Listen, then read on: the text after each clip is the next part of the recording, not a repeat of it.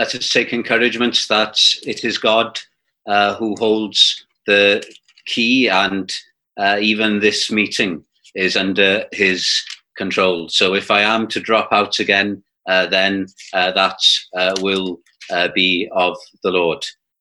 let us continue then in our mini series in Revelation chapter 1, where we have come across an elderly Christian uh, in his late 80s, early 90s, the Apostle John, who is in exile, uh, in isolation, and he is blessed. Uh, why is that? Well, it's because he is in the Spirit on a particular day, the first day of the week, the Lord's Day. And by that, we mean he has an experience of the Lord uh, he uh, is filled with the Holy Spirit.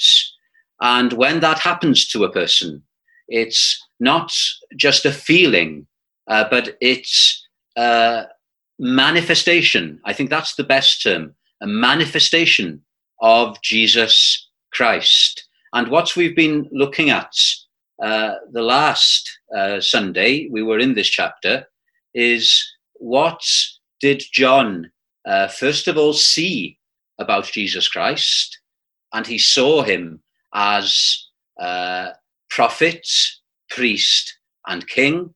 And then last Sunday, we looked at the effect, the effect that this vision had on this man.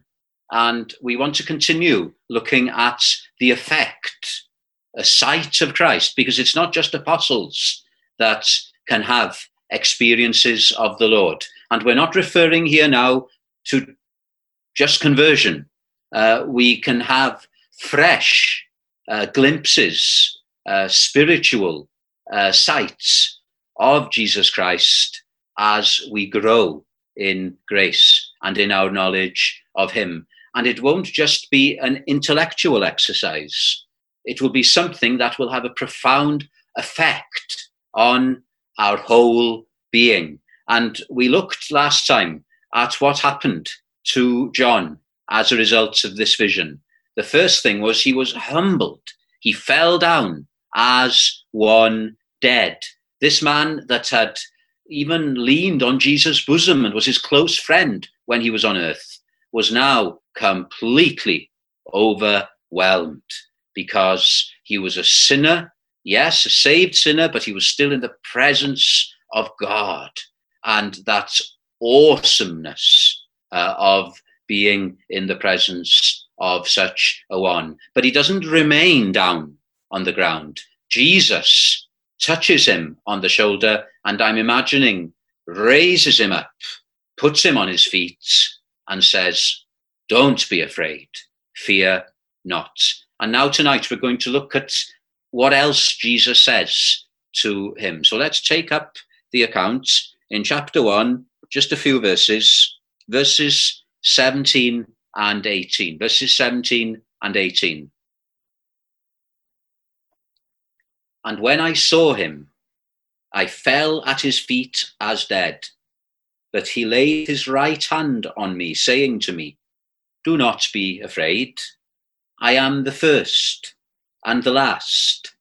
I am he who lives and was dead, and behold, I am alive forevermore. Amen. And I have the keys of Hades, uh, that's the afterlife, and of death. What wonderful words uh, he speaks to this man, uh, yes, this believer who is afraid and that is why uh, these verses are so relevant to us as God's people this evening, because we can be not just afraid, but filled with a spirit of fear. I wonder if that is you at this moment. I've just noted a few things here that can cause us uh, to be filled with this spirit of fear uh, maybe as we've been singing in that hymn, we're afraid of what may happen in the future. Uh, we're afraid because of this horrible virus. we're afraid for uh, the security of our jobs. Am I still going to be in employed work? Uh, we may be afraid uh, for all sorts of reasons concerning ourselves. Uh, Paul, writing to Timothy, uh, awaiting execution in prison, he said to this young minister who had a spirit of fear, God has not given us such a spirit, but he's given us a spirit of love and of power and of self control. Or you may be afraid uh, of those round about you. Uh, maybe you're afraid for your children having to grow up in a society like ours and with all these terrible laws that are being passed. And you don't know what will happen to your children. Uh, you want them to become Christians, and if they are Christians, you're still worried for them.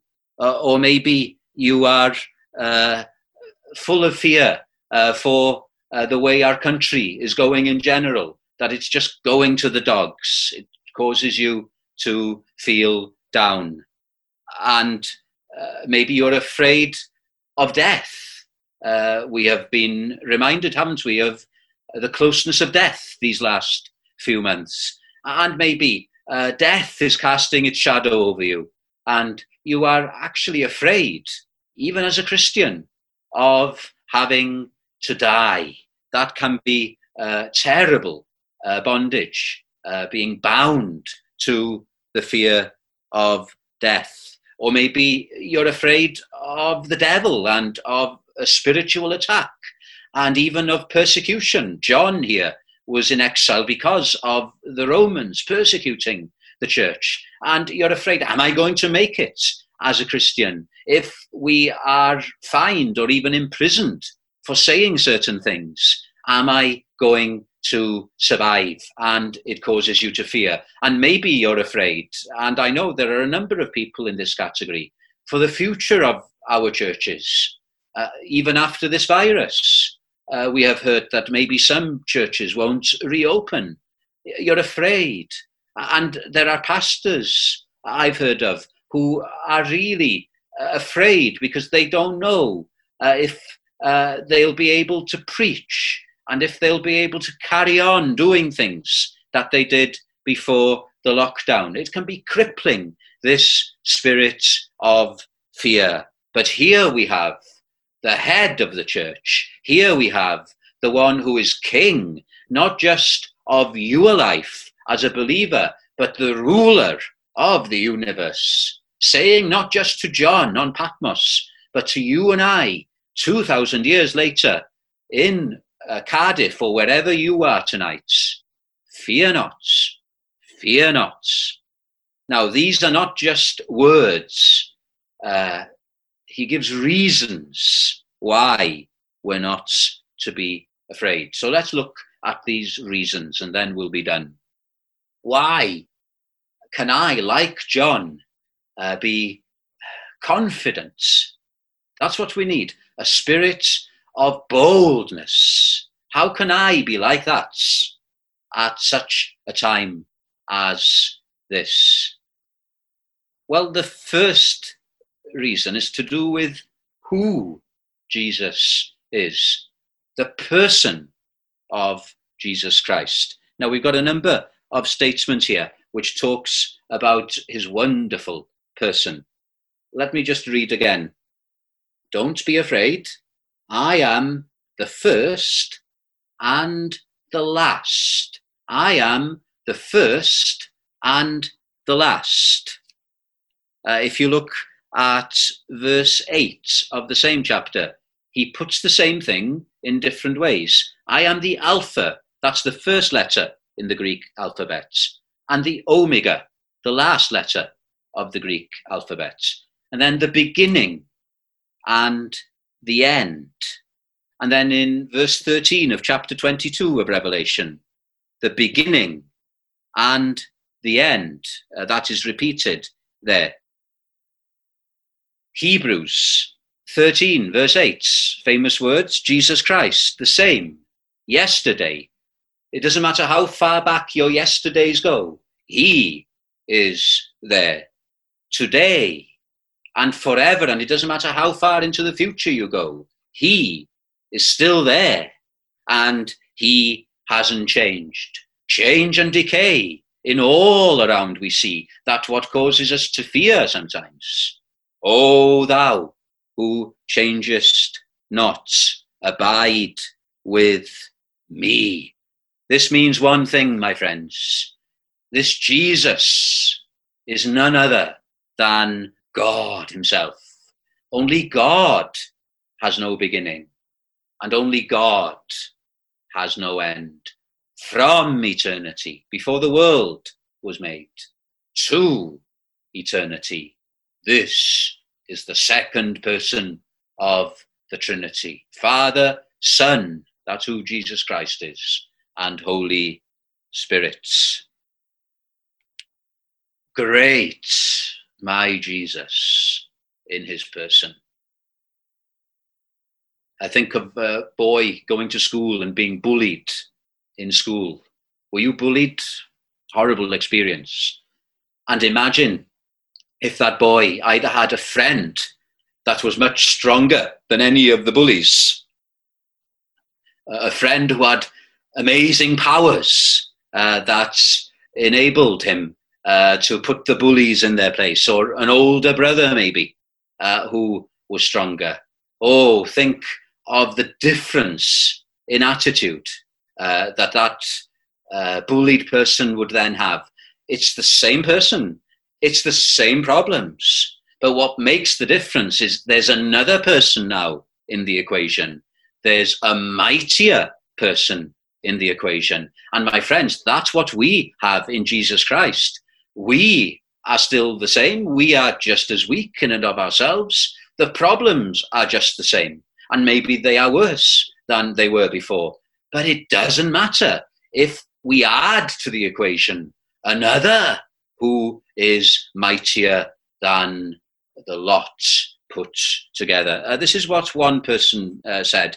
I'm not sure if he was an early church father or if he was a medieval uh, Christian. It sounds like something from uh, one of those two periods. He's just writing about the person of Jesus Christ. I just find these words so helpful. First, because before me, a God was not formed Last, because after me there shall not be another. First, because all things are from me. Last, because all things are to me. From me, the beginning, to me, the end. First, because I am the cause of origin. Last, because I am the judge and the end. Wow, I just want to worship him, don't you?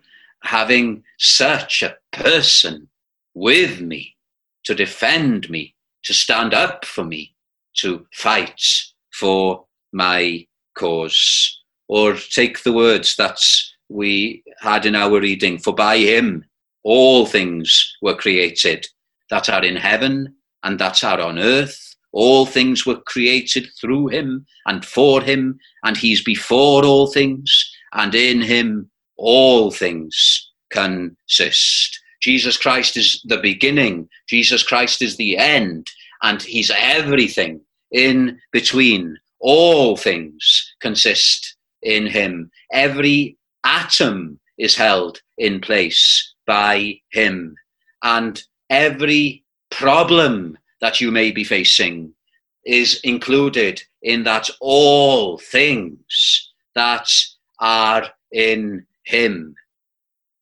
Gives you a different perspective, doesn't it?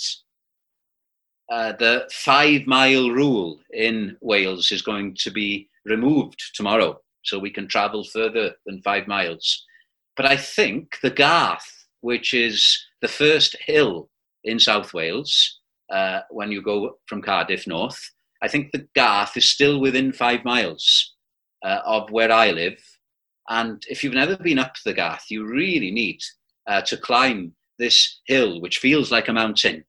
And you can look back at our city of Cardiff and you can put a thumb over it So if your problems are in that city, uh, if the things that are causing you to fear are in that place, then you climb this hill and you get a better perspective. You get a bird's eye view of your problems. And that's what happens when we just have a vision of Jesus Christ, the one who is everything and the one who is holding everything in his hands. And it just gives us a confidence to go back down into our situation.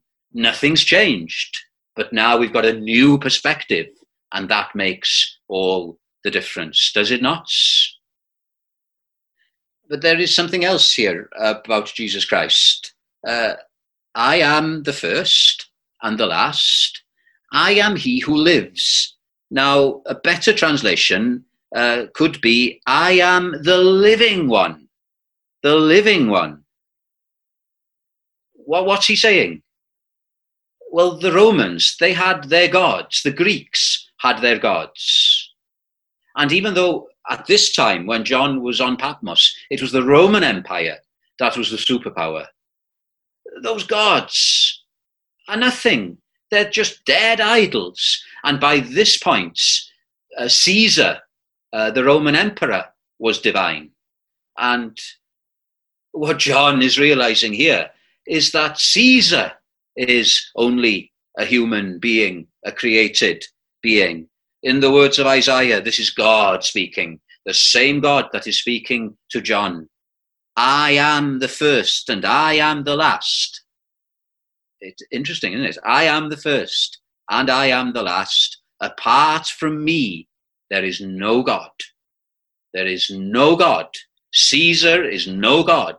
All those gods uh, on Mount Olympus are no gods. All those gods in the Roman temples are no gods. All those things that we worship today, whether they are the gods of other religions or whether they are the idols that we've made up and that our life revolves around, they're no gods.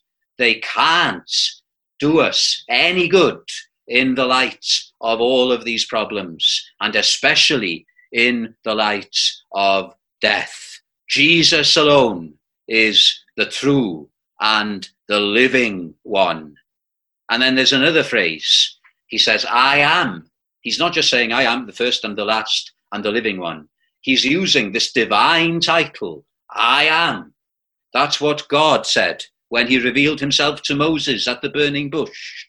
Moses said, Who who who are you when i go to the children of israel and tell them uh, that you have sent me who shall i say has sent me and god says tell them i am i am that i am oh that's an awesome title is it not i was what i was i am what i am i will be what i will be you, Moses, you, John, we here, we're just living in this world of time. God is in the eternal realm.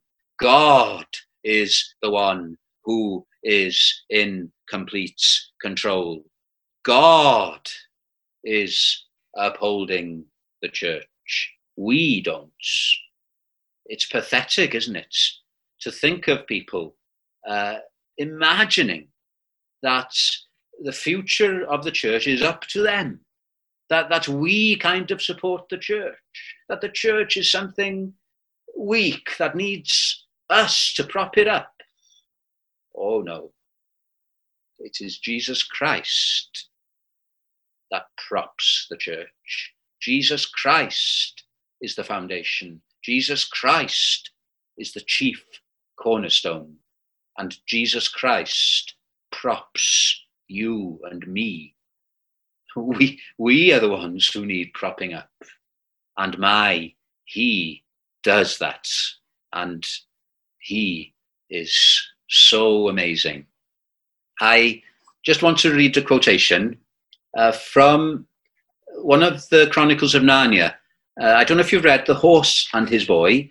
It's about an orphan called Shasta, and he's in the enemy territory, Calormen, and he runs away uh, from uh, his adopted home there, and he runs away with another person, a girl called Aravis, and they try to get to Narnia, uh, and they have a difficult journey, and often they're chased by lions, which causes them to fear. And Shasta reaches a point where he's left all alone. He's lost. He no longer has Aravis, his friend, and he is scared. He's afraid. He's filled with a spirit of fear. And what makes it worse, he's aware of a presence that is disturbing him. And he says, Who are you? He senses a presence. Who are you? And there's a voice, one who's waited long for you to speak. Are you a giant? asked Shasta. You might call me a giant, said the large voice, but I am not like the creatures you call giants. I can't see you at all, said Shasta. You're not something dead, are you? Oh, please, please do go away. I'm the unluckiest person in the whole world. Once more he felt the warm breath of the thing. There, it said, that is not the breath of a ghost. Tell me your sorrows. Tell me your sorrows. So he told how he had never known his real father or mother and had been brought up sternly by someone else. And then he told the story of his escape and how they were chased by lions and forced to swim for their lives, and of all their dangers, and about the night among the tombs, and how the beasts howled at him out of the desert. And he told about the heat and thirst of their desert journey, and how they were almost at their goal when another lion chased them and wounded Aravis, and also how very long it was since he had anything to eat. I don't call that unfortunate, said the large voice. Don't you think it was bad luck to meet so many lions? There was only one lion, said the voice. What on earth do you mean? I've just told you there were at least several lions. There was only one, but he was swift of foot. How do you know? I was the lion. I was the lion who forced you to join with Aravis. I was the lion who comforted you among the houses of the dead. I was the lion who drove the jackals from you while you slept. I was the lion who gave the horses the new strength of fear for the last mile so that you could reach the king on time. And I was the lion you do not remember who pushed the boat in which you lay, a child near death, so that it came to shore where a man sat wakeful at midnight to receive you. And then Shasta asks, But who are you? Who are you? Myself, said the voice, very deep and low, so that the earth shook. Myself, loud and clear, and the third time, myself, whispered so softly you could hardly hear it, and yet it seemed to come from all round you, as if the leaves rustled with it. It's Aslan, the lion, that's a portrayal of Jesus Christ. He is the one in complete control. Whatever your fears, whatever you have been going through, whatever your problems, whatever those lions are, if I can put it like that, there's only one lion. There's no second causes. It is Jesus Christ who is allowing all of this. Uh, there's a hymn, uh, it's an old hymn from the Strasbourg Psalter uh, that they used in the Reformation. This is how it speaks to Jesus Christ. Thou art the life by which alone we live, and all our substance and our strength receive. Come, come, like that account of Aslan manifesting himself to Shasta, like John here on Patmos, like Moses at the burning bush. Come, Give us peace. Make us so strong and sure that we may conquerors be and all ills endure. Mighty Christ, great my Jesus in his person. That's the first reason or set of reasons why we should not be afraid. And then the second, I've only got two points tonight, don't worry. The second, the work of Jesus Christ. Uh, look at the rest of verse 18. I am the living one and was dead, and behold, I'm alive forevermore. Amen. And I have the keys of Hades and death. Now, his work, it is emphasized here by the keys. Jesus Christ, as a result of what he did during his earthly mission, has been given the keys. Now, what do we mean by that? The key holder. If a person, maybe a famous person, is given the keys of a city, it means they're given the freedom of that city.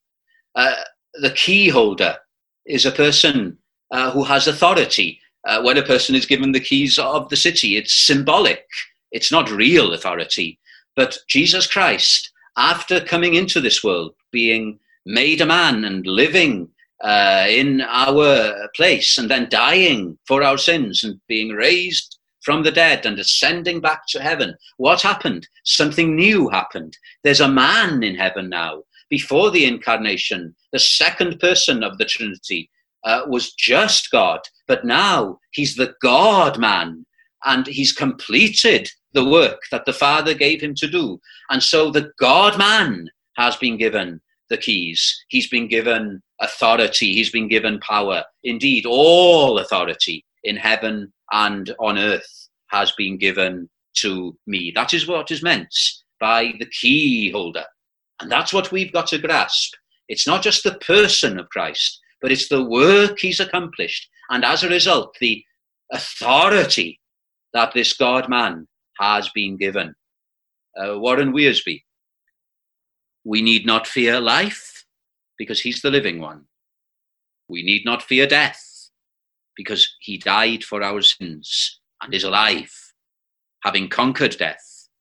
And we need not fear eternity, because he holds the keys of Hades, the afterlife, and of death. The one with the keys is the one who has authority. The one with the keys. We've got a few key holders in our church. Jesus Christ is the only key holder when it comes to life, death, and eternity. Even the devils and Satan himself, who will be cast into hell, he's going to be under the authority of King Jesus. Uh, Paradise Lost, Milton, uh, Satan uh, says there, better to rule in hell than reign in heaven He doesn't understand. What he thinks of as ruling in hell is he's still under the power of Jesus Christ. God holds, Christ holds the key of all unknown. And I am glad. Are you? whatever the problems are, I am glad. If other hands should hold the key, or if he trusted it to me, I might be sad. What if tomorrow's cares were here without its rest? What if all of our problems were condensed? I'd rather he unlocked the door and as the hours swing open, sing, Thy will be best. Thy will, not mine. Now, what does the key holder do? Well, what do keys do? Keys open doors. I was dead, and behold, I am alive forevermore. By his death, Jesus Christ has conquered the last enemy, death, and he's dealt with our sins, and he's opened the life gates to heaven, that all who are in him may go in. Uh, Hebrews, the author to the Hebrews knew what it was to be in bondage to the fear of death. And he says about Jesus that through death he might destroy him, the devil, that had the power of death, and deliver them who through fear of death were all their lifetime subject to bondage. The death of death in the death of Christ, the best book title ever, John Owen's work. He's opened the door to heaven. Doesn't that make you glad? Whatever your difficulties in this life, and there, there, there are so many things, aren't there? We can sometimes be attacked, not just on one side, but on several fronts. And we may despair of life. But we're passing through, passing through. We're just travelers to think that we've got a place in heaven. And that's guaranteed. Guaranteed. This is how Jesus put it by Lazarus's tomb. He that believeth in me, though he were dead, yet shall he live. And whoever believeth in me shall never die, even though we, unless he comes back first, will have to cross that river of death. There is no way around it. All of us will one day have to stand on the brink of Jordan. Jordan in the Bible is symbolic of death. We need not fear. How did Williams Pantycelyn put it? I quoted from this hymn this morning. When I come to tread the verge of Jordan, he's anxious, he's honest. Bid my anxious fears subside. Death of death and hell's destruction, land me safe on Canaan's side. And songs of praises I will ever give to thee. We need not fear death. Uh, when I first went to India, I mentioned India this morning. One of the things that I was terrified of was having to travel the roads of India. They're some of the most dangerous roads in the world. And I had a book with me, and I think it was the Calvinistic Methodist Fathers, a Chadai Methodist Dive. And I read about one preacher from the 19th century, and the roads of Wales were dangerous then. and he had this confidence, and he basically said, I will only die when he, God, decides. He holds the key of death. It doesn't matter what the environment is like, it doesn't matter how dangerous it may be, it doesn't matter what my enemies may try to do. They are all under the command of Jesus Christ. And it's only when he says so, not before, not after, at the exact time in his diary, I will go. And that'll be a going home, a promotion. Jean Jeremy has been promoted to glory. Uh, she went from one elderly home to another elderly home. But now she's gone to a heavenly home. There was a pastor in Colombia uh, during uh, the time of the uh, drug cartels, the Medellin and the Cali cartels, and uh, the uh, horrible uh, drug lord Pablo Escobar, who was a monster. He was alive. And this pastor he would not give an inch to them. He would not be bribed by them. And do you know what he used to say? He used to say, wonderful words. If you can grasp this, you will have this confidence as well. I am immortal. I am immortal. until my work on earth is complete. What can Pablo Escobar do to me? He can't touch me unless the real ruler gives him permission. Actually, that pastor was finally gunned down by one of the cartels. But he was in glory. Stuart Townend, no guilt in life. This is you, no guilt in life. Don't let anybody make you feel guilty. No fear in death. This is the power of Christ in me. From life's first cry to final breath, Jesus commands my destiny.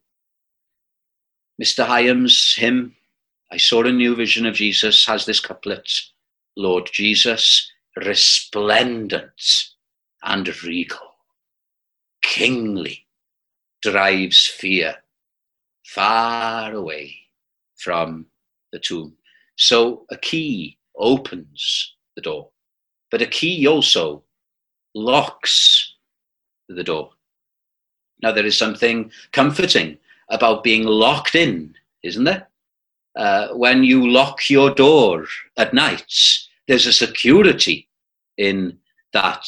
And in this life that is full of troubles, isn't it so good to be locked in with Jesus Christ, a sovereign protector I have, unseen, yet always at hand, to be locked within these walls of salvation that protect the soul he delights to defend. I know of no blessed place to be in the middle of problems than being locked in with Jesus Christ.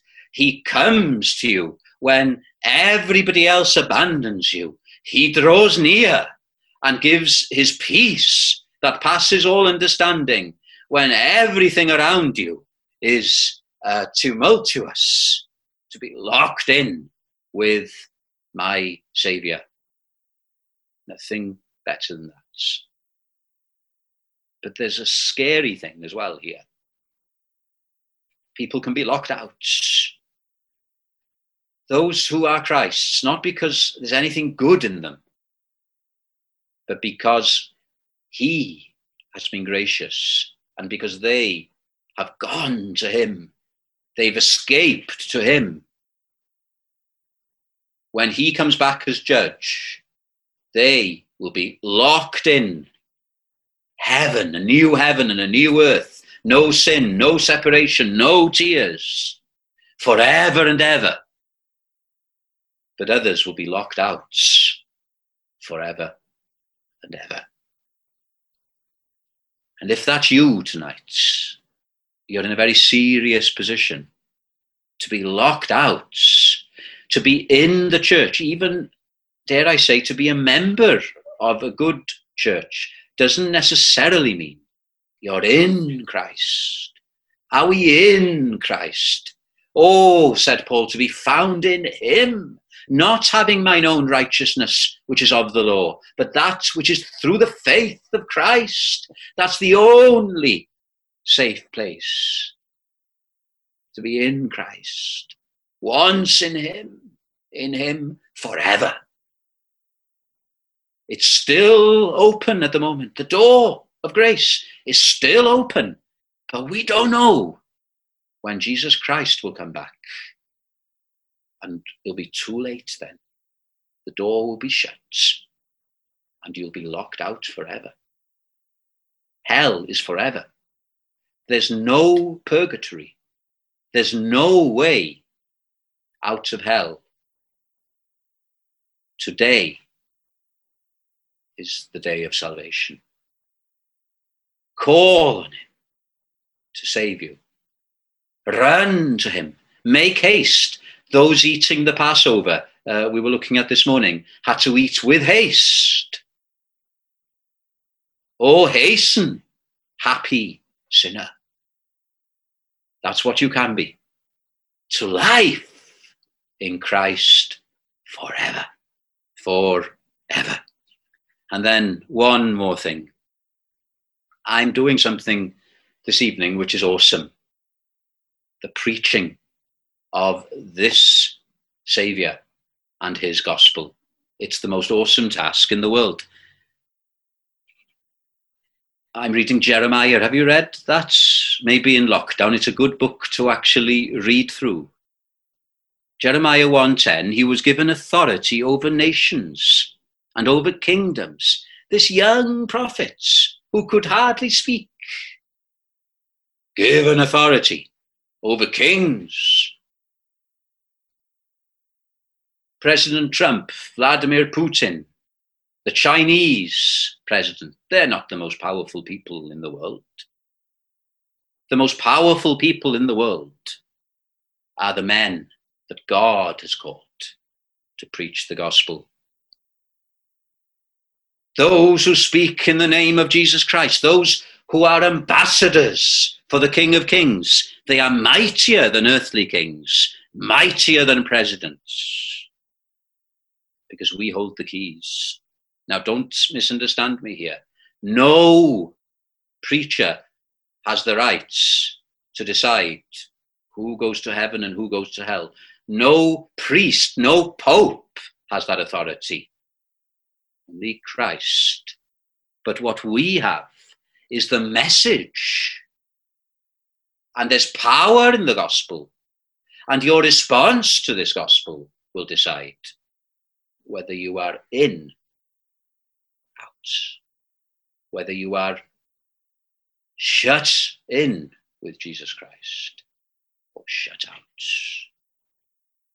He that believes in him is not condemned, but he who does not believe is condemned already, because he has not believed in the name of the only begotten Son of God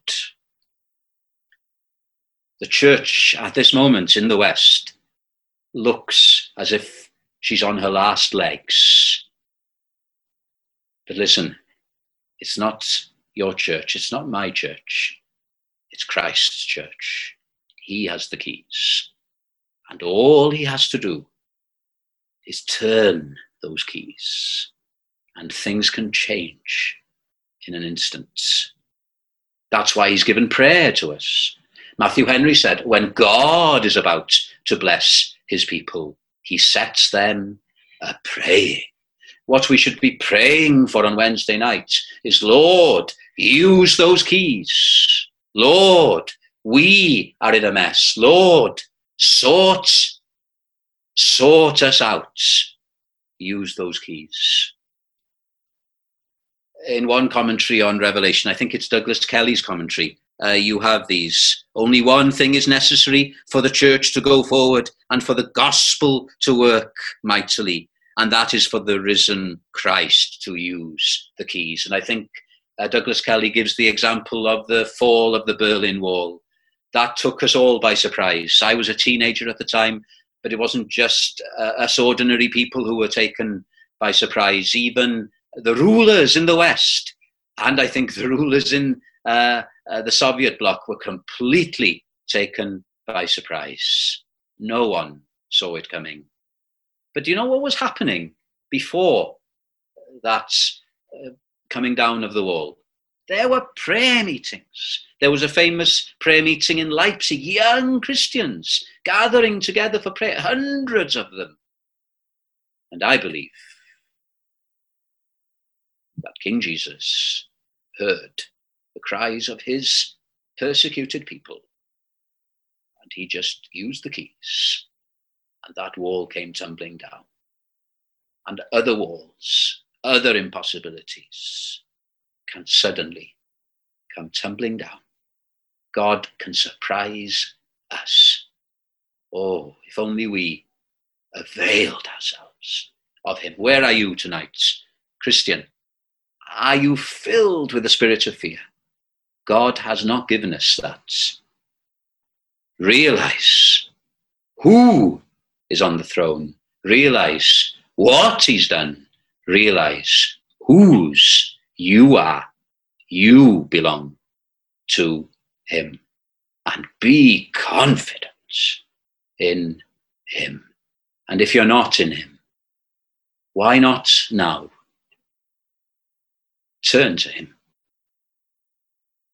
Say to him, like Shasta, who are you? I'm scared.